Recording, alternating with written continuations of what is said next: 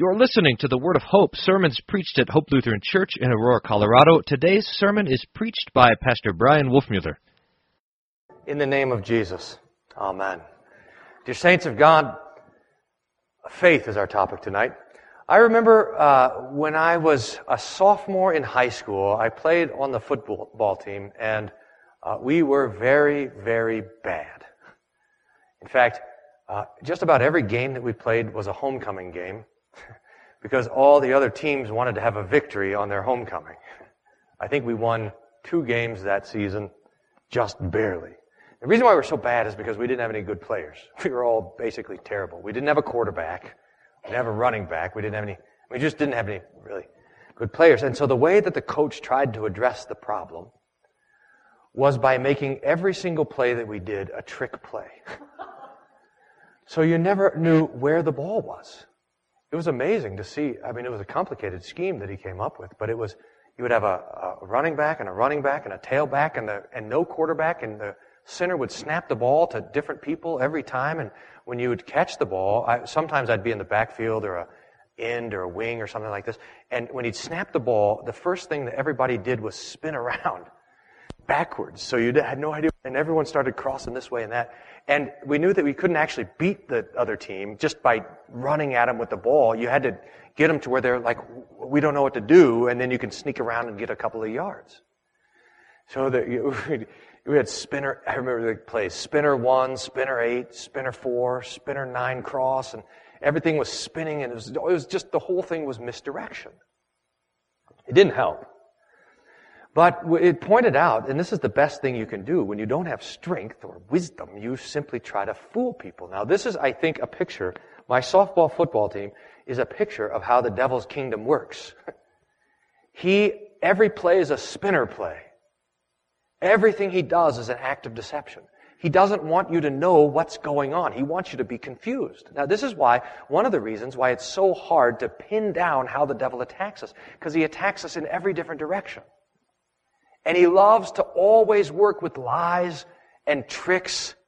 He loves to work in the dark. Remember how Jesus says it, that men love the darkness more than the light because their deeds were evil. So the, the devil loves to have us under the cloak of darkness. He, he loves to have us confused. He loves to come at us from this direction and then this direction. We don't know where, where he's going. Now, what this means is that to, to, to figure out how the devil works, to figure out the strategy of the devil, you cannot look at what he's doing. Because he's doing one thing one day and something different the next day. It's always changing and always shifting. Martin Luther says in the Large Catechism that the devil is the master of a thousand arts. He'll get you this way and that way. If you want to know what the devil is doing, the, the only way to actually get our heads around it and, and try to sort out how it works is to look at the thing that he attacks. And, and when we see what he attacks, then we can see what he's up to. And what he attacks is what the Lord gives. It, to, say, to think of it like this if you, were, if you had the job of hunting demons, which I hope that actually you never have that job, but let's say you have the job of hunting demons and you are alive at the time of Jesus. And your job is to go and find the demons, find the demon possessed people.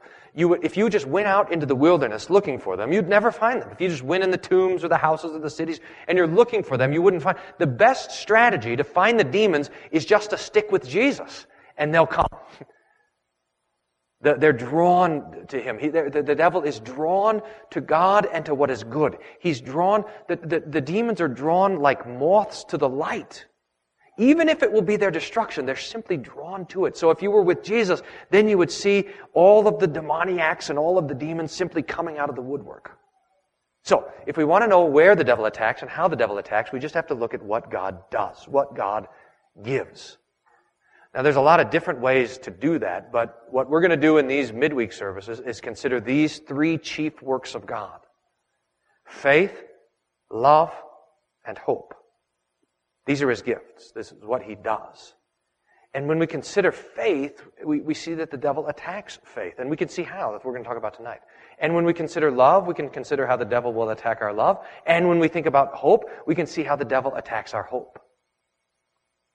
In fact, we can, we can say it, I think, cleanly like this. The devil attacks our faith by unbelief and despair. He attacks our love by sin and by anger. And he attacks our hope by suffering and despair. So faith. And the devil's attack on faith. We remember this parable that Jesus tells that the sower went out to sow the seed. Remember? The sower goes out to sow the seed, and some seed falls on the path, and the birds come and snatch it up. And Jesus says, The birds are the devil. And they come and they catch the word before it sinks into the heart, before it's even understood. This is how the devil attacks the faith, is, is by attacking the word of God. The, word of God that comes to you. Now, there's a little verse in, in St. Paul He's writing in 1 Thessalonians, and he, he's talking about how people who rejected the Lord's word were handed over to delusion so that they would believe, and this is a mystery, Paul says, they were handed over so that they would believe the lie. Singular. One lie. Now that text is tricky. Uh, it's tricky because it seems like the devil has a million different lies. It seems like the devil has a, just a almost uncountable amount of lies. But remember how, if we start to figure out, well, what is it that the devil lies about? The way to figure it out is just to say, what is the truth? Because we can't sort out every single different lie that the devil is going to tell us. We, we only can sort out what is true. And we'll see how he attacks it. There was, I heard, uh, this is a, I think I might have mentioned this before, but uh, in fact, I think my, my father-in-law told me this. He was a bank teller uh, when he was younger. And so he had to, you know, exchange all the money and everything else like this. And a lot of times they would have, well, maybe not a lot of times, but sometimes they would have counterfeit money come in. And he said that the way that they train them to identify the counterfeit money is you can't learn every different kind of counterfeit because there'll just be a new one that's coming around the block. You can't sort that out.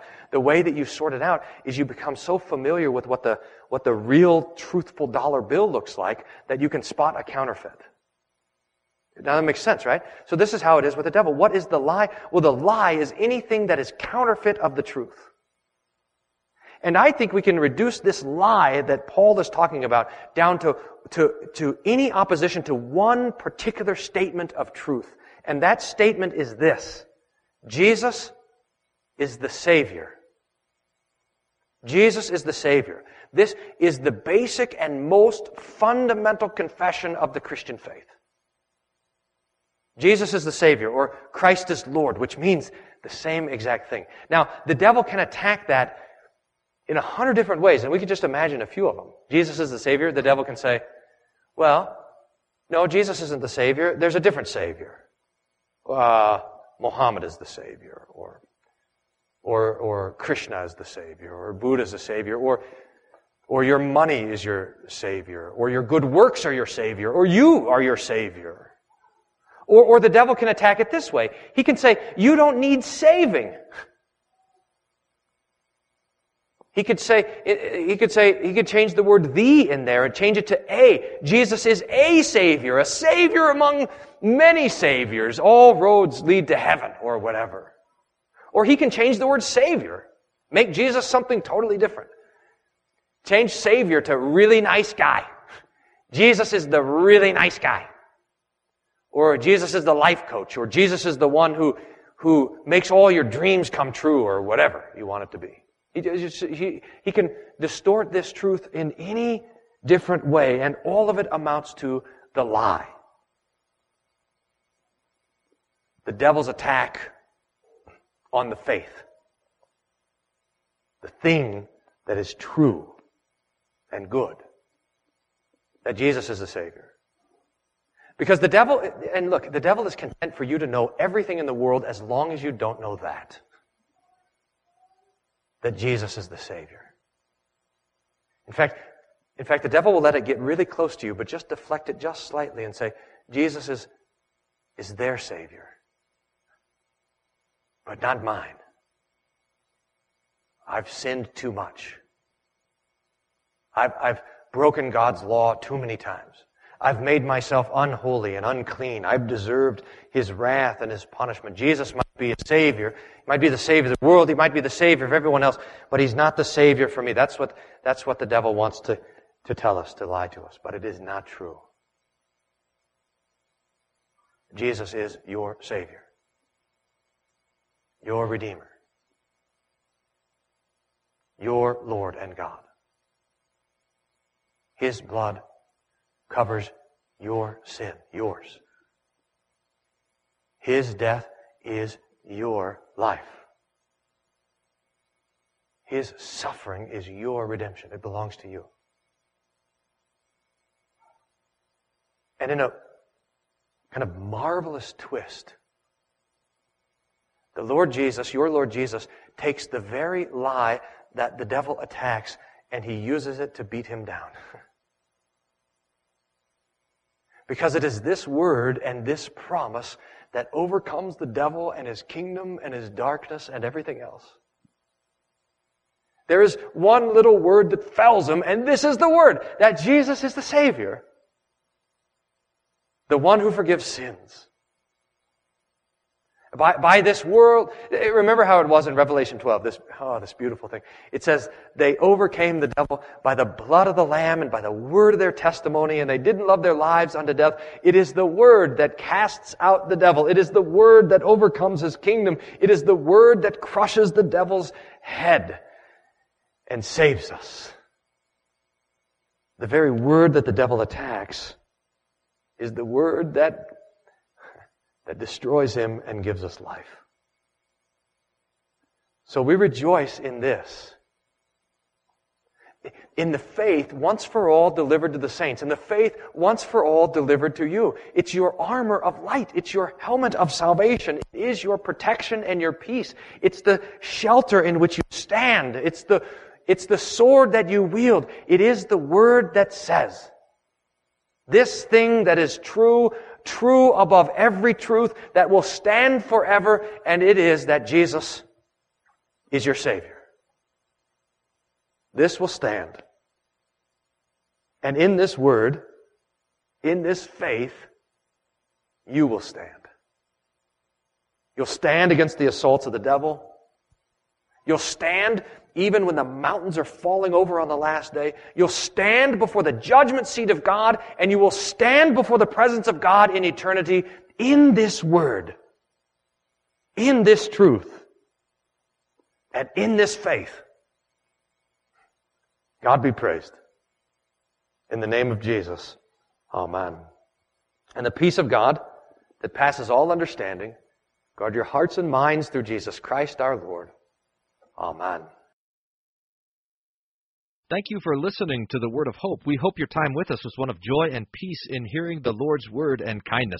If you have questions about anything you heard on today's broadcast, please don't hesitate to contact us at office at hope-aurora.org or call the office at 303-364-7416.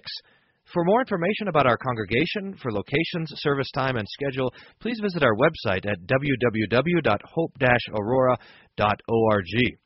Thank you for listening to the Word of Hope.